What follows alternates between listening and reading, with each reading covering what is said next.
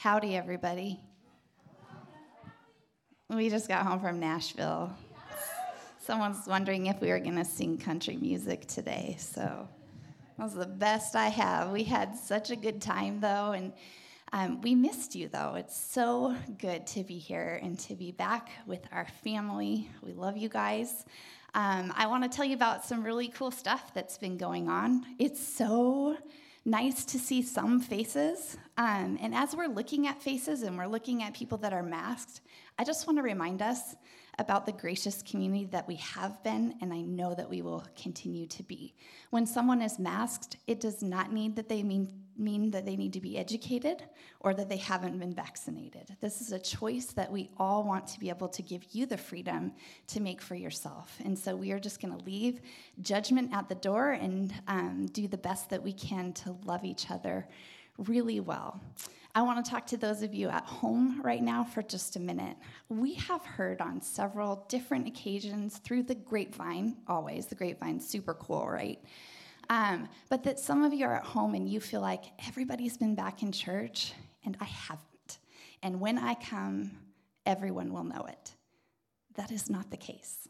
We have new people coming every single week.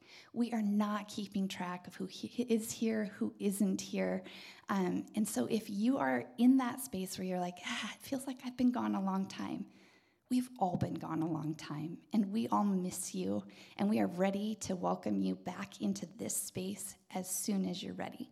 And we understand that with our change to our masking guidelines, that might make you a little more hesitant, and that's okay too stay at home and be with us in person or online as long as you need to be. We are just trying to journey through this the best way that we can. And so um, we miss you, though. And that is not a guilt ridden miss you, it is a legitimate, can't wait to see your face when it works for you again. Um, okay, I feel like there was one more thing, but I'm kind of lost now.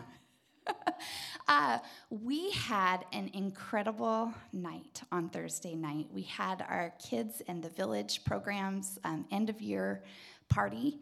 And I loved seeing the way that many of you showed up and just poured yourself out on behalf of kids. Many of you brought cupcakes. I think that nearly every family went home with a full thing of cupcakes or a complete cake. I am so sorry, parents. So sorry. Um, unfortunately, our family didn't get one, and so, a bummer. okay, sorry, that was an evil laugh. But um, one way that the kids showed their appreciation to Trevor and all that he has done this year was to pie him in the face at the end of our time together and he was an incredible sport. Um, I also want to point out Luis, Lewis, Lewis, Lewis. But what is it? Yeah, let's do it right, Luis. I mean, and then I'll call it you that wrong, and I'll call your son by the wrong name as well. So here we go. I'll just ask you every time. It's like 50 First Dates, that movie, right? Always forgetting. Um, anyway, he was the MC of our cakewalk, and it was awesome. It was fun to see the kids like ripping through the parking lot to find the 30 chalked off spaces after we had had them on laminated paper and all the kids were sliding and hitting the concrete. So we learned. We learned. It's good, good learning. The first time through something is always the hardest, and it only gets better from there. Um, but we ended our year in a big way, and we are just so thankful for the way that all of you have contributed time energy and finances so that we could open those doors. This past week, we had a family from the village that was connected to us through Cedar Way. Um, that is our um, partner that we, we partner with the elementary school to help there. Um, and her mom passed away and on Wednesday. And we walked through that with the friends. There's not a dad in the picture, there's no immediate family. Um, and so CPS was able to place her with her friends. And um, that was really hard. And the one thing that she said, I just want to go to the carnival. And so she got to come and be a part of that carnival and forget about the worries of her week a little bit for a day. And um, I just love that many of you knew her story and you loved her really, really well and just to see this reality of love lived um, happening among us is so cool. And so thank you for being a part of that. Um, one of the families who doesn't go to Brookview, they were sitting at the tables, we were having dinner together, and they saw the back side of our sign, and they're like, Is the name of your church Love Lived? and I said, No, we just put that on the back of the sign so that when we head out of our parking lot, we remember what we're about and how we walk out of this place, that, that our meeting with Jesus here inspires us to go and to take that love to our community. So, just some cool conversations that got to happen. It was a beautiful time and sad to watch that chapter of our lives kind of come to a close and also relieved at the same time. Amen, teachers out there. Emily, you feel me, don't you? All right. Um, we have soccer club coming up, and um, if our school party was any indication of the energy that will come from being able to serve kids, I am so excited for August 2nd through the 6th. Um, if you're excited about that too and you want to help in some way, you do not have to coach. There are all sorts of behind the scenes things that we need. We have a little store, we need field managers, um, we need just runners that help us get water bottles to kids, um, just real simple stuff. So if you want to be a part of that, we would love to have you. And the way that you do that is you sign up to help on your communication card. But we also want you to invite friends that you have to come. Yes, we're getting full. That's super exciting, but we still want you to bring your friends to that. And so you go to brookviewchurch.com forward slash soccer, and you'll be able to register for that, um, that week of fun that we're going to have. I mean, I feel like we went on vacation and then we came back and it's like, let's go because I have so many announcements. Um, we are going to have like a another party. Why not have another party, right? You feel me? Yeah. So we traditionally do Ignite um, about three times a year. We have not been able to do that in this season, but we are going to um, coming up on June 27th. And we're just going to have a party. We're going to start with dinner in the parking lot for an hour before. Then we'll shift into this space here for our meeting together. And we call it Brookview's family meeting because it's like where you talk about the real stuff, like what's going on and things like how are our finances. And that's not a huge portion of it, but we like you to know and to be informed about what it looks like to be part of this family. And so we want you to come to that. And then afterwards, we have a bunch of fire pits and we're going to do s'mores and fill your belly with lots of things you don't want to have in it. So you might regret your choices, kids. Just gonna forewarn you, Alexa. S'mores, you probably only want two, maybe three. Okay, we'll talk about yeah, right? Yeah, you're like, what? Are you kidding? We need more than that. Or we can have three. Jen just said I could have three. Sorry, I should move along. Okay, but you're invited to any part of that that makes sense for you. If you're like, I can only come to the fire pits, come to the fire pits. If you can only come for dinner, come for dinner. If you want to come for the whole thing, great, we'd love to have you too. We are going to have you RSVP for that so that we can put people in here um, in a strategic way that makes sense for that meeting. Um, and so that sign up is in the same place that you sign up for church every week. You'll just kind of scroll down and you'll see kind of that flame thing ignite because we're going to get ignited. That was really cheesy.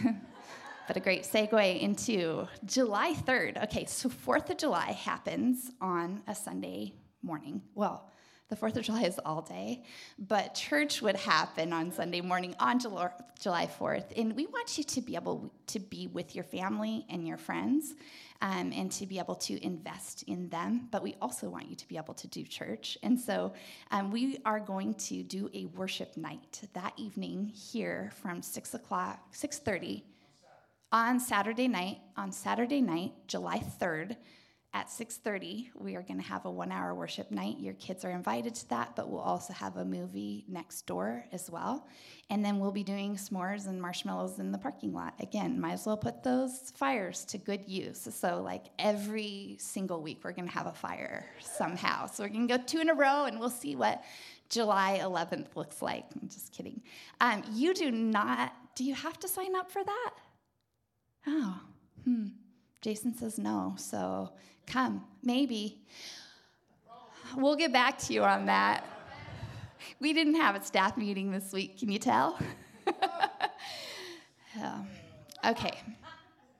Last thing, we always love it when you fill out your communication card. It's a great way to respond to anything that we've talked about, signing up for things, things you have more questions about, um, prayers if you need them. We have a team of people that pray for you throughout the week. And so um, that's it. I'm getting out of here.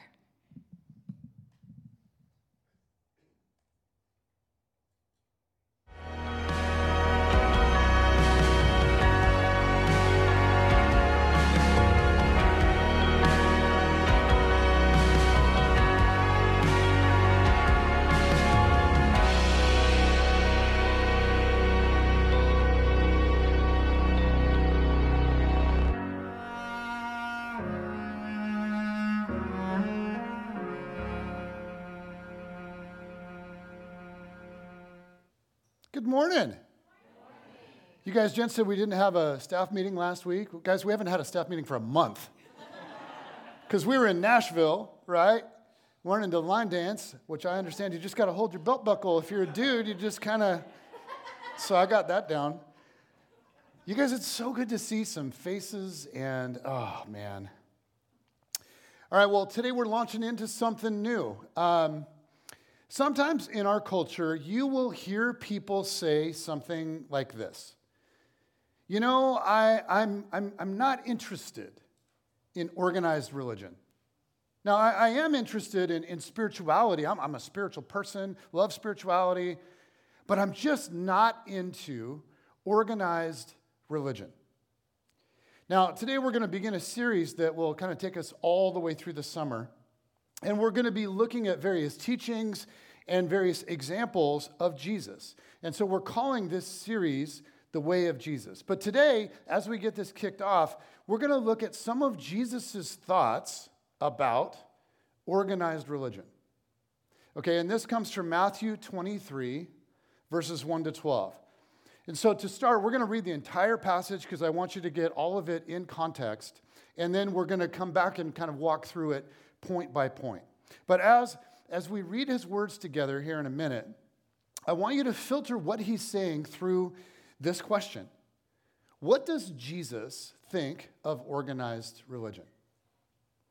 Okay, it's actually somewhat complex. Here we go. Matthew 23, starting with verse 1.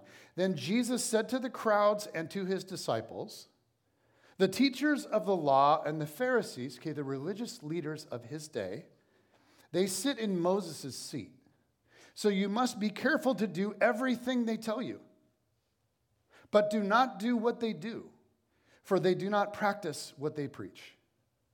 They tie up heavy, cumbersome loads and put them on other people's shoulders, but they themselves are not willing to lift a finger to move them. Everything they do is done for people to see. They make their phylacteries wide and the tassels on, the, on their garments long.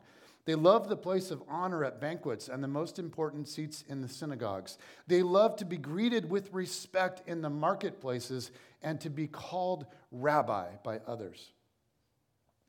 Speaking to his disciples now, Jesus says, But you are not to be called rabbi, for you have one teacher, and you are all brothers.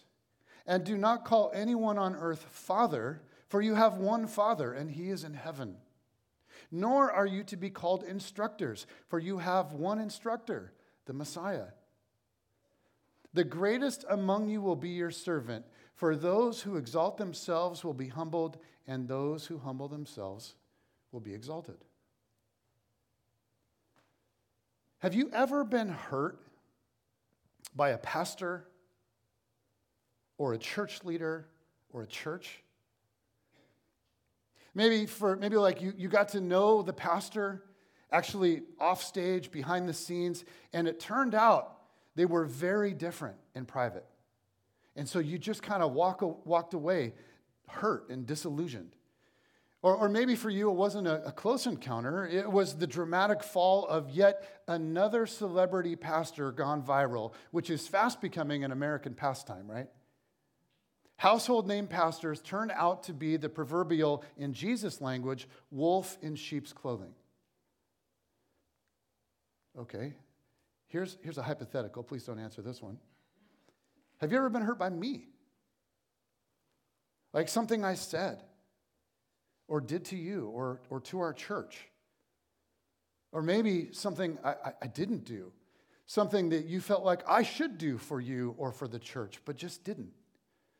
Because here's the thing, guys, if you've been around here very long, I'm sure I've let you down a time or two or a thousand.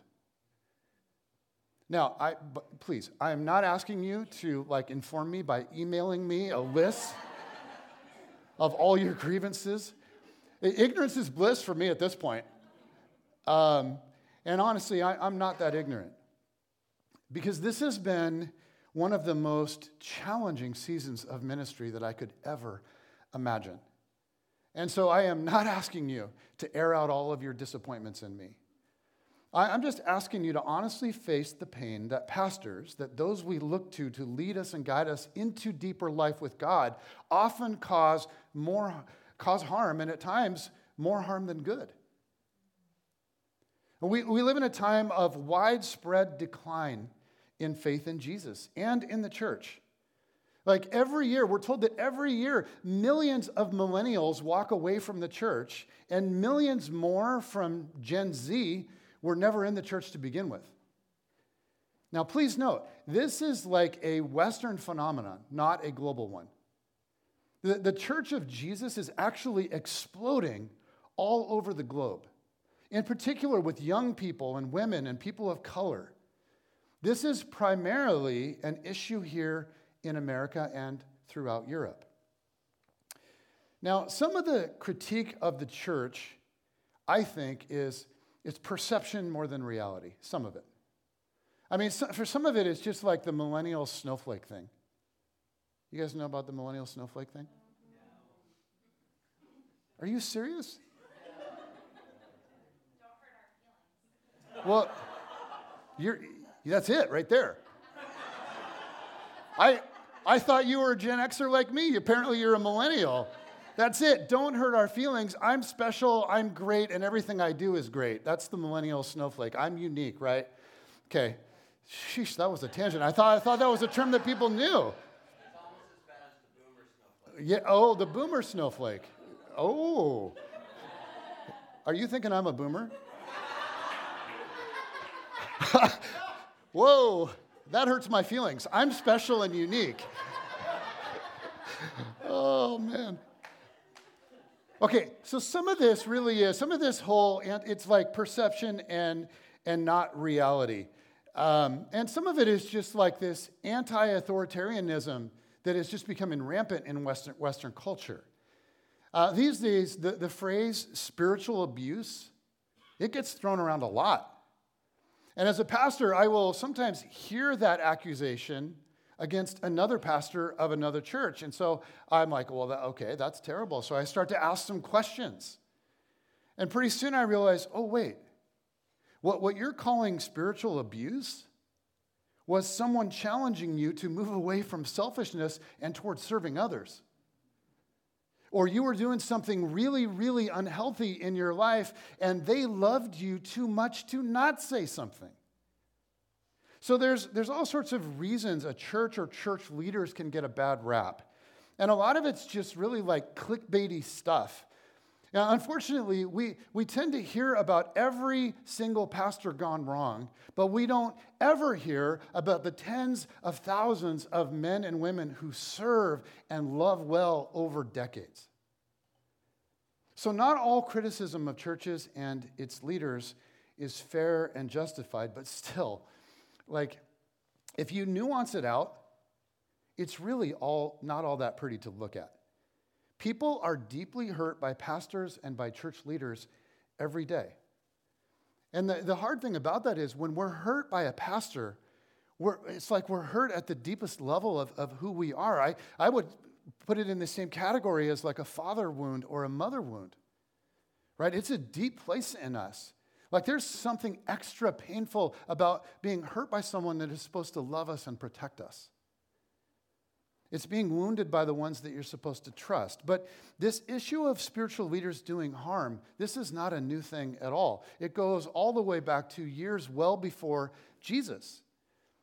And in a time where disillusionment with pastors and churches and organized religion is so, so common, I, think that the words of Jesus that we just read have a ton to say to us. So let's kind of work back through this thought by thought. Verse 1 Then Jesus said to the crowds and to his disciples, The teachers of the law and, and the Pharisees sit in Moses' seat. So you must be careful to do everything they tell you. But do not do what they do, for they do not practice what they preach. Okay, a little background.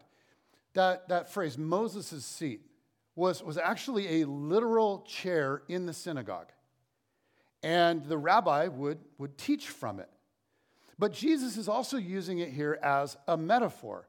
The Jewish teachers, in a way, were just a, a continued like representation of Moses. Like Moses, they taught people the scriptures. They taught people how to walk with God. And the scriptures were and still are complex enough and ancient enough that we need people with expertise to interpret them and explain them to some degree. Like literally, what I'm doing for you right now. Like, just so you know, I, I spent hours and hours in today's passage, not to mention years studying in grad school. For pastors, they call that seminary. And then years reading books and listening to all kinds of sermons and studying theology and having complex conversations with other pastors and leaders and theologians. Okay, see, my job is to do what you don't have time for and then to help you understand and apply the scriptures. And just so we're clear, Jesus is not against that. He's not against teachers of scripture. He's not even against, quote, organized church. I mean, think about Jesus. Jesus was actually highly involved in organized church. In his day, they called it synagogue. He went every single Sabbath. He was a rabbi. He was a teacher of scripture, and he trained his disciples to be teachers and to be leaders. Like his beef with the religious leaders was not that they held authority, and his beef was not primarily what they were teaching. His beef was that they were not practicing what they were preaching. And so, next comes a few uh, examples to illustrate what he's talking about. And can I just say, you guys, this is really awkward for a pastor to teach on. It really is. And in reading through this and walking through this, it was just like, oh, oh. Just reminds me of the passage in James where it says, you know, few of you should, should aspire to be teachers because teachers are held to a higher standard. like, ooh, okay, all right. Okay, so this is really important stuff. So here we go. Jesus next says this in his critique of the Pharisees and teachers of the law. He says, They tie up heavy, cumbersome loads and put them on other people's shoulders but they themselves are not willing to lift a finger to move them. Now, Jesus was most likely referring to what's called the Jewish Mishnah, which was uh, a group of rabbinic teachings that developed and was collected together over time. It became a, a complex legal code of over 1,500 extra commands on top of the hundreds of commands in what we call the Old Testament. And it put them on equal footing with Scripture. And I think it likely started out well intentioned, right? I mean, it's like they were wrestling with questions. They wanted to know stuff like if the scripture says to rest on the Sabbath, what does that mean? I mean, how would people live that out? If the scripture says to keep yourself pure, how, how would you go about practicing that? like it began as an attempt to figure out how do we obey scripture? How do we obey the commands of god? How do we live in a way that honors god and leads to human flourishing? But over centuries it turned into this incredibly just rigid legalistic headache. Like imagine trying to keep thousands and thousands of commands not even the Pharisees were able to live up to it, and, and yet they placed the burden of it on the people. Jesus continues, verse 5. Everything they do is done for people to see. They make their phylacteries wide and the tassels on their garments long. Okay, one translation says, that first part of that verse is, everything they do is done for show. So rather than spirituality at an inner heart level, the religious leaders were just like performing for applause, for show. Literally in Greek, the second part of the verse reads this way it says, They enlarged their phylacteries and lengthened their tassels. So these religious men evaluated one another by the size of their phylacteries. now, before anyone's imagination runs wild, too late. okay, uh, let, let me explain a little bit. Uh, a phylactery was a leather box that was usually worn on the forehead. And inside the box was scripture that was all rolled up. In fact, it wasn't just any scripture, it was the most sacred scripture. Okay, it's what the Jewish, what Jewish people called the Shema. And it comes from the words of Moses in Deuteronomy chapter 6, okay, which is this Hear, O Israel, the Lord our God, the Lord is one. Love the Lord your God with all your heart and with all your soul and with all your strength. Like this was a sacred, sacred scripture for Jewish people. In fact, Jesus was tested one day. It's a famous story. Jesus was tested one day by a, a, a, a like teacher of the law. And, and Jesus is asked, Jesus, what is the greatest commandment? And what did Jesus recite? He, he recited that very thing, the Shema, right? Love the Lord your God with all your heart, soul, and strength. And, and following the Shema, Moses implores people to not just hear it once, but to know it, to learn it, to, to keep it always before them, and to live it. He goes on, this is Moses in Deuteronomy, verse 6 says, These commandments that I give you today are to be upon your hearts. Impress them on your children. Talk about them when you sit at home and when you walk along the road and when you lie down and when you get up. And I just, I think that's beautiful. It's the idea is keep scripture always before you. Talk about it everywhere you go. That's, that's awesome. And then Moses goes on to say, okay, tie them as symbols on your hands and bind them on your foreheads. Write them on the door frames of your houses and on your gates. Okay, so the image of a phylactery that we just looked at is, is the literal binding of scripture on your forehead. I think Moses meant that sort of metaphorically, but it, it was taken literally. And many Jews in Jesus' day did this. You guys, in modern, in our modern day, Orthodox Jews still do this. You will st- you'll, you'll still see this. Okay? And then Jewish men also used tassels as a visual cue to remind them to pray. So they would hang these tassels or these cords off of their clothes as a symbol. And the idea was it's very similar to like a, a rosary in the Catholic tradition um, it was just a reminder to pray. Um, and that's not a bad thing at all, as long as it's sincere, as long as it's about the heart.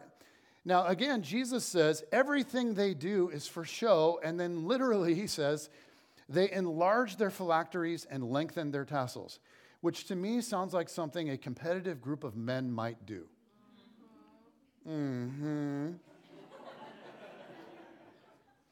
now, please notice Jesus is, is not against phylacteries, and he's not against tassels. In fact, depending on how you translate the Greek, Jesus himself may very well have worn tassels. Okay, he's not against visual reminders and aids, he's against religion for show. Their religious practices were, were more about self promotion than they really were about worship. Okay, next, Jesus gives another example, verse 6 says they love the place of honor at banquets and the most important seats in the synagogues.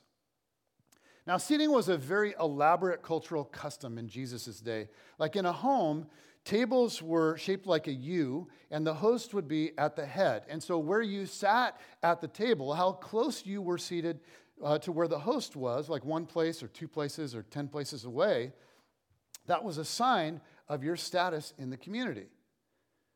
And we don't, I'm thankful that like when we go, we don't do a lot of that in our culture these days. Sometimes, sometimes you'll see this kind of thing. We still do this as part of our culture around weddings, right? Like the order of the wedding party next to the bride and the groom.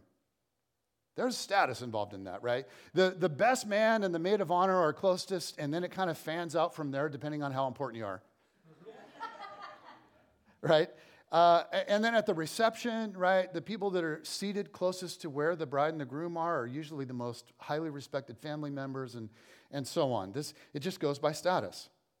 And I honestly think, I mean, Jen and I, we counsel, we do premarital counseling and then we do weddings. And I think this creates so much stress for a bride and a groom. This is like the one time in your life where you have to look everyone in the eye and rank them. like, wow, Okay, but we, but we still do this. And uh, many of you have seen this, many of you have experienced it. You guys, one of my most memorable wedding experiences was James and Alice Fan, who happened to be in the house today. And their, their wedding was an all day extravaganza. Uh, it started with this pre ceremony thing at 7 a.m., or maybe earlier for some. And it went uh, all through the day, and the, the reception ended around midnight. Okay, it was a long, beautiful day. And James and Alice are both Vietnamese, and so they decided that in the morning they would have a traditional Vietnamese tea ceremony. Okay, and it started, again, I think it was right around 7 a.m. And it was very formal, like traditional ceremony. So James and Alice, Alice wore like they wore traditional Vietnamese clothing. What do you, what, what do you call what you guys wearing? I can say Louis or Louise.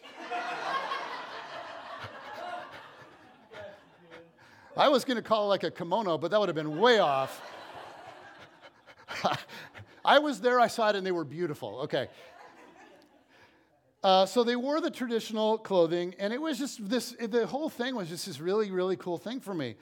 Uh, it was a huge feast with both families, and the way it works is they both come together at the, the bride's parents' home, and the groom's family brings a bunch of stuff, literally brought a pig on a stake and walked in, and I was there, like next to the pig, and we're walking in, it's so cool. Um, and it's all very early in the morning, so two families coming together, it's a huge thing, okay. But here's what you have to envision this is just in someone's home. And so it's, it's way more people than could sit around one table uh, or even in one room. So there was all this hierarchy to it. And um, as the pastor, uh, Jen and I were seated at the head table, like with the elders and most respected family members. And we're just like, hi. and of course, there's all, that's where all the choice food is. Like all the good stuff is, is right there. And it was embarrassing. Jen and I are like, oh, like, okay, well, I mean, it would be disrespectful to not sit here, but it feels weird to sit here. And I just felt unworthy because, and here's why. Joey and Sophie Bowie, who are like their cousins and some of their best friends in the world, they were seated in the garage at a kid's card table.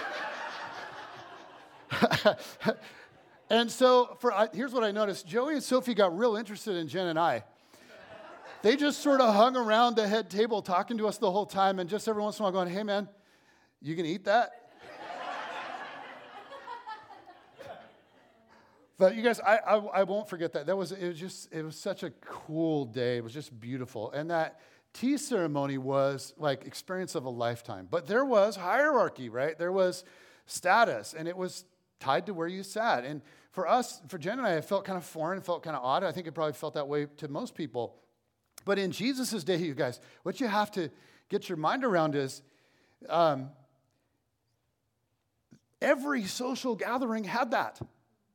Every single one. Homes, synagogues, school, everywhere. And, and, what Jesus is critiquing isn't even really that system. What he's critiquing is the way that, that the, these religious men clamored for importance in every one of those settings. This dog eat dog way of trying to outclimb one another. Okay, now verse 7, it says, They love to be greeted with respect in the marketplaces and to be called rabbi by others. Okay, the Pharisees, they love to be called rabbi, which literally means, okay, we, we think of it as what? Teacher. But it literally means my great one. And, and, and it was not used for like average, ordinary teachers, okay? Only for the most revered teachers. And so Jesus is, is, is watching, and he, he, he grabs his disciples and he says, Okay, but you are not to be called rabbi, for you have one teacher, referring to himself. and you're all brothers. And do not call anyone on earth father, for you have one father, and he's in heaven. Like Jesus is like, God is your father. Nor are you to be called instructors, for you have one instructor, the Messiah. Again, Jesus is saying, I'm the instructor. Jesus is calling out this striving for titles that was so prevalent. Now, please understand, Jesus is not saying that next week on Father's Day, you cannot wish your dad happy Father's Day. Okay, what he's saying is, is that the kingdom of God isn't about pursuing titles. Now, the Pharisees were often called Abba, okay, which is a great, like, 80s band, but also it's the Aramaic word for father. Okay, and they, and they were called that by their disciples who were then likened to their children. And Jesus is saying, we're family, yes, but God is, God is the Father. He is our Father, which means your rabbi isn't, which means that your, your pastor isn't. Now, in spite of his prohibition of these kinds of titles in a religious context, a lot of us do exactly what he said not to do. For example, take the title Father in certain religious traditions. And, and by the way, I have, I have great respect for our Catholic brothers and sisters. I do. If you know me, you know that I do. But titling a religious leader father is literally what Jesus said not to do. We are so much better than them. It's just. No. Okay.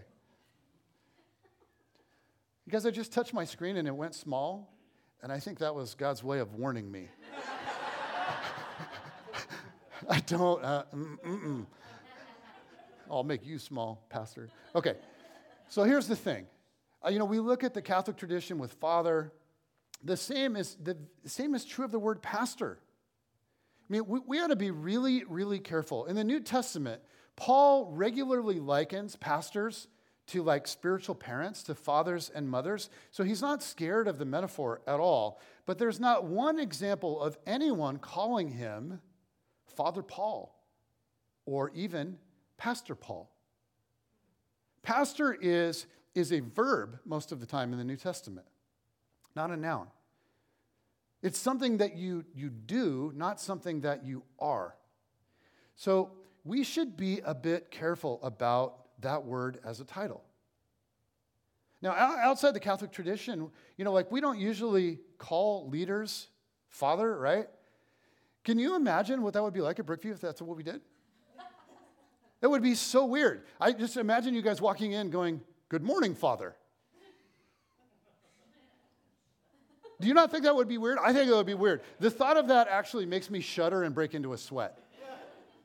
Okay, so now we don't use father, but we still love the title pastor. And to be honest with you guys, over the years, I've just grown like increasingly uncomfortable with being called pastor. Not if somebody's describing who I am, you know, I am the pastor of the church, that's fine.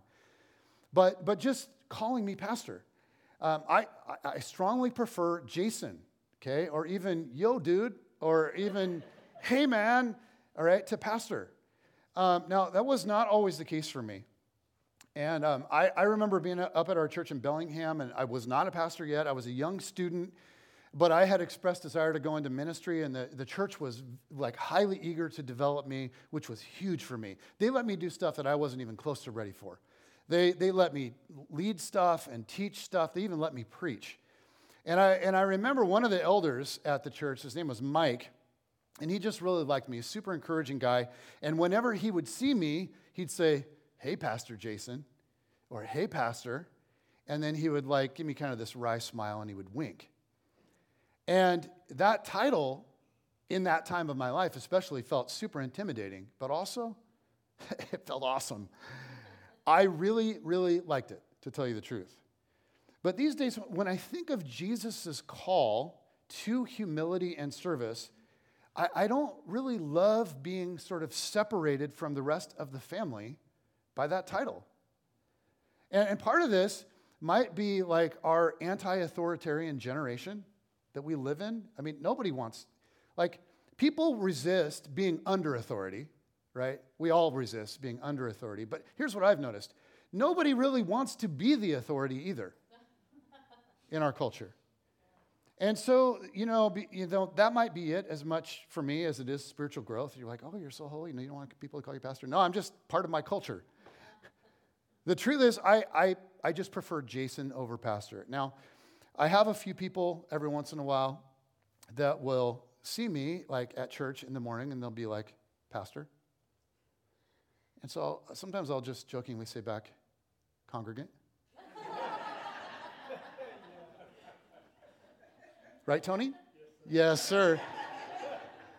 And here's the thing that whole exchange sounds really weird because it is. And I, and I don't like it. Now, again, I don't know what any of this says, truly says about me and my condition of my heart or my spiritual maturity, but here's what I know Jesus says that his way is the way of humility. Okay, verse 11. He says, The greatest among you will be your servant. For those who exalt themselves will be humbled, and those who humble themselves will be exalted. Now, please notice something about this statement it is not a command. Well, what is it then? It's a statement about reality. He, he's not saying, I command you to be humble. He's saying, here's how life actually works those who exalt themselves will be humbled, those who humble themselves will be exalted.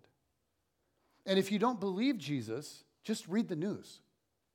Right? This happens every single day. Jesus is simply naming reality. And this is true of so much of his teaching when you think about it. I mean, he says if you, if you build your house on the sand, it will fall, but if you build your house on the rock, it will stand. That's not a command, it's just a statement about reality. Uh, he says the greatest is the greatest servant. That's not a command. He's just naming reality and encouraging us to align ourselves with it. Okay, so, all right, let's take a step back and just breathe in and out. Jesus is calling out three basic problems in the religious leaders and by default, the religious culture of his day. Okay, the first is they placed the burden of unrealistic expectations on people. Unlike Jesus, whose yoke was easy and burden light, they add, they add to the already crushing weight of life an additional burden of legalism that even they can't live up to. Second, they focus on appearance more than substance. They make themselves not only look good, but here's the kicker they make themselves look better than they actually are. This is like 2,000 year old virtue signaling right, on Instagram or, or whatever. But it doesn't, it doesn't represent the real person. Okay, three, they desire status over service. They want to climb the social ladder up and to the right, and they will step on whoever they need to to achieve it. So, what happens is, in the rest of chapter 23, Matthew chapter 23, Jesus just goes off on the Pharisees. And we, we, we don't have time to look at all of it today, you guys, but it is awesome. Okay? I mean, it's awesome. And so if you're like, this week, you're like, I should read the Bible, read Matthew 23. It is awesome. And he calls out the Pharisees hard. He calls them snakes. He calls them blind guides. Calls them whitewashed tombs, and on and on. I happen, I love the whitewashed tombs metaphor right? He's like, they look beautiful on the outside, but on the inside, they're filled with rot and decay. I would not want Jesus to say that about me. But he just goes off with one metaphor after another. And the word that he uses over and over and over in every example, just example after example, all through chapter 23, is the word hypocrisy. Now, it'd be really easy to, for us to take these three problems and make them all about them, right? Not about us. Because we can all get real angry about those religious people who don't do it right. And then we feel self righteous and really good about, about ourselves. Real easy to make this about pastor types or religious leaders. But I mean, when you think about it, that's not even helpful if you're not a pastor or church leader. What it does is it just tempts you to point the finger of condemnation. And all that it does, all that it serves to do, is to make you more judgmental.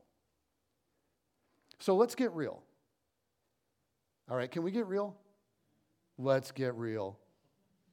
Can I get an amen in the back? Amen. Thanks, JoJo. Do any of you struggle with these three dynamics at all? Come on now. Okay, let's think about unrealistic expectations. Do you ever place unrealistic expectations on other people that you struggle to live up to yourself? Uh, maybe it's expecting people to always be there for you when you're not always there for them. Or expecting them to love you on your terms, always on your terms, with no respect to their personality or their preferences or their differences or what might be happening in their life. Or maybe it's expecting other people to never bail on you when you bail on them all the time. Or here's a very common dynamic we expect other people to show us mercy when we're quick to show other people judgment, right? I mean, right now, we, we're seeing the emergence of, of, of what people are calling cancel culture. Please tell me you guys have heard of cancel culture. We don't have to go into an explanation on that one. Okay, so somebody makes a mistake, they say or they do the wrong thing, and then they are bullied into cyber oblivion. They are canceled, right? It is, it is hardcore. And in secular culture, here's the, here's the challenge with all this. In secular culture, there is no laid out path for how to become a good person. It is utterly ambiguous. But when you trip up on the non existent path, there is no mercy. There is no atonement. There is no forgiveness of sins. There's no clearly defined standard, and yet if you violate it, there's no way back into community and back into good standing. You guys, our culture is as tough as nails. Now, my point here is not to cancel cancel culture. It's just to point out that this dynamic is alive and well today in all of us, not just religious leaders. They tie up heavy burdens and place them on people's shoulders, but they themselves will not lift a finger to help them. Huh. Secondly, appearance more than substance. Do any of you want to look better than you actually are? Like, we, we may not wear phylacteries or tassels, but we love our likes on Instagram, right? We perfect our selfies. Or if we're a little more sophisticated, we love the letters after our name, right? Or if we're professional, the title from our job or career. Or if we're just like more of a, hey, I'm just like a hangout person, then we just love to one up everybody over a beer. From phylacteries then to virtue signaling now, most of us, myself included, want to not only look good, but we want to look better than we actually are. Okay, three, status over service. For us, it's not the seating arrangement usually, or the title rabbi. I, I don't know what it, what it might be for you. It depends on your social sphere, right? Like, what do the people you most respect value most? If you're in management at Microsoft, it's one thing. Okay, if you're, if you're somebody who serves on the PTA at the elementary school, it's something else. If you are a 13 year old girl, it's something else. For some of you, it might be the college that you went to, or whether or not you went to grad school, or how much money you make, or what neighborhood you live in, or how many followers you have on social media. The desire for status can take, take many forms. But here's the problem the more concerned we are about our own status, Okay, the more concerned we are with how we stack up with everybody else, the less capable we are of loving everybody else. And my point is that, that unrealistic expectations, an appearance over substance, and status over service, these three dynamics that are summarized by, G, by Jesus using the word hypocrisy, they are not just a problem for them, right? They're a problem for us. And so, over against the way of the Pharisees is the way of Jesus. Three contrasting concepts from Jesus, and the way that I would label these are mercy, integrity, and humility. So let's do a quick run through. Number one, mercy. Rather than unrealistic expectations, Jesus was full of mercy for people, like full of compassion. I mean, you think of the woman at the well, or you think about the woman that was caught in adultery, or you think about Peter who abandoned Jesus in his time of greatest need. Je- Jesus was able to, to hold a very high moral standard and yet somehow show mercy to all. Compassion without compromise. You guys, this is so rare in our world. Okay, number two, integrity. Jesus was actually the same person in public as he was in private. There was no performance, there was no need to impress everyone, there was no fishing for likes on social media to prop up his fragile ego, no gap between his teaching and his life at all. Integrity.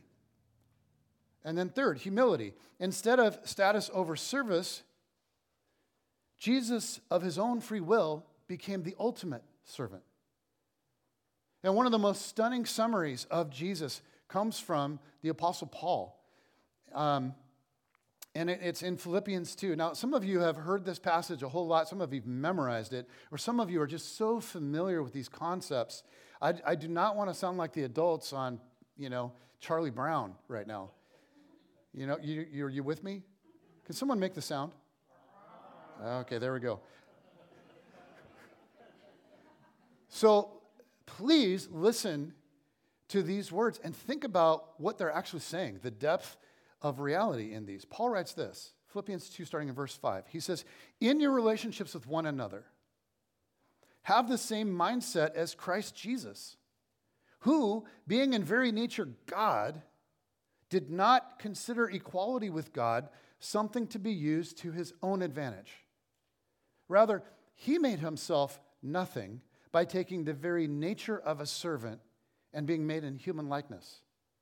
In being found in appearance as a man, he humbled himself by becoming obedient to death, even death on a cross, the most shameful death for the most hardened criminals. Therefore, God exalted him to the highest place and gave him the name that is above every name, that at the name of Jesus every knee should bow in heaven and on earth and under the earth, and every tongue acknowledge that Jesus Christ is Lord to the glory of God the Father. Those who humble themselves will be exalted. And here's what makes Jesus different than any other religious leader ever Jesus perfectly lived out everything he taught.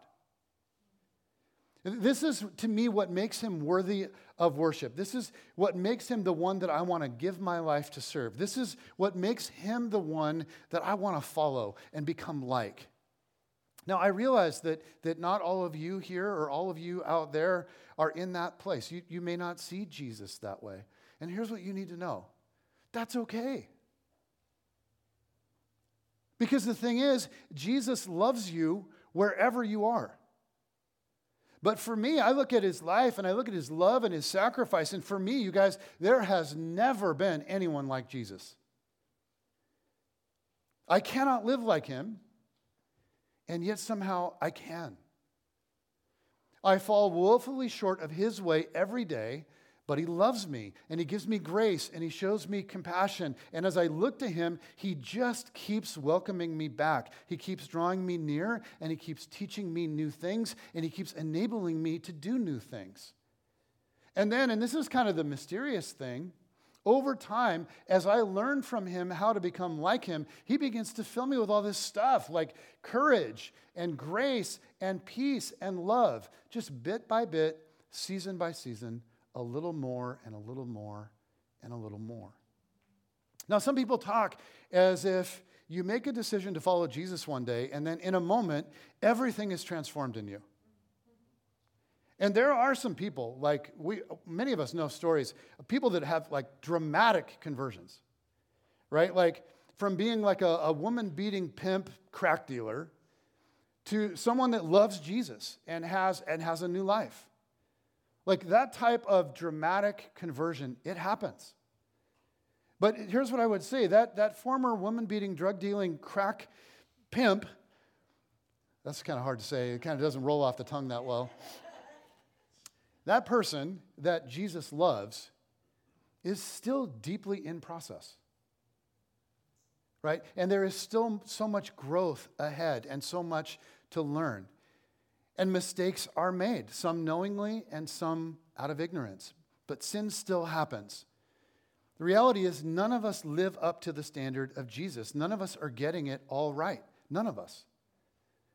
But He loves and He forgives and He reinstates and He renews. He utterly refuses to give up on any of us. I guess in our, in our culture, you might say it this way Jesus refuses to cancel anyone. He does not cancel people. So let me, let me close with this. As I read through all of Matthew 23, and it, you guys, it is awesome. I was so moved by the ending of this because really it's a surprise ending. For the whole chapter, Jesus rants and rants about the way of the Pharisees. And at this point, they are plotting. They are deep into plotting to have him killed, and he knows it. He only has days left before he's arrested and taken to the cross. And you can, as he's looking them in the eye, you can feel his hurt and you can feel the frustration inside of him just bubbling out. And, and, and so, this scathing rebuke of the Pharisees that just goes on and on, it ends with incredible tenderness. Let me read verse 37 and try to feel the compassion in this. Jesus ends this emotional speech with these words. He's standing on the hill overlooking the city of Jerusalem with the religious leaders of the city before him. And he says, Jerusalem, Jerusalem, you who kill the prophets and stone those sent to you. How often I have longed to gather your children together as a hen gathers her chicks under her wings. But you were not willing. Guys, this is one of the most, to me, one of the most vivid and beautiful word pictures of Jesus. It, it's a picture of a mother hen caught in a farmyard fire covering her chicks. giving her life to save them from the fire. In a farmyard, most animals will run from fire, but there are stories, mother hens just covering their chicks. And when the fire has burned through, the mother is dead, but the chicks are still alive. This is a picture of what Jesus has done for us. Pharisee or not, he is the nurturing, compassionate one. He sees the fire coming and he covers those he loves and he endures the flames to protect. He did this for those who love him as well as those who don't. He wants to gather any who are willing under his wings, right? like Pharisees and prostitutes and Yankee fans, like anybody. And he doesn't cancel people ever. Like when you think about it, he felt this way for those who orchestrated his crucifixion. Jesus had the remarkable wherewithal and maturity that is so rare in human beings to be hurt by the abuse of power from religious leaders, but then not to throw out the baby with the bathwater. Despite very poor examples of religious leadership, Jesus would not give up on the church. Instead, he forgave those who hurt him as he was being killed. I mean, he said, say it with me, Father, forgive them for, you know, not what they do. And we, and we see this, like we see in the book of Acts, right? Like after Jesus is gone, among Jesus' followers, it's, it's staggering. You just, just sort of can read past it, but there's, we're told there are many Pharisees among this new community of followers of Jesus. And of course, the most famous Pharisee a man who, who went out to murder the followers of Jesus, even that guy was welcomed. And we now call him what? Paul, the Apostle Paul. Wow. Father, forgive them. They do not know what they're doing. How do we, in Jesus' language, how do we forgive those who have sinned against us? Even if those are pastors from our previous experience, or heaven forbid, from our present experience. How do we forgive ourselves at some level for all the ways that we do not measure up? It's the same for all of us. We come to the cross and we let Him cover us. How I've longed to gather you as a hen gathers her chicks under her wings. Jesus said we, we let him do just that. We let him cover us. We, we let him bring us close to himself and cover us from the fire and then form us into children who become like him. Children then that, like, like Jesus, are full of mercy, integrity, and humility. Father in heaven,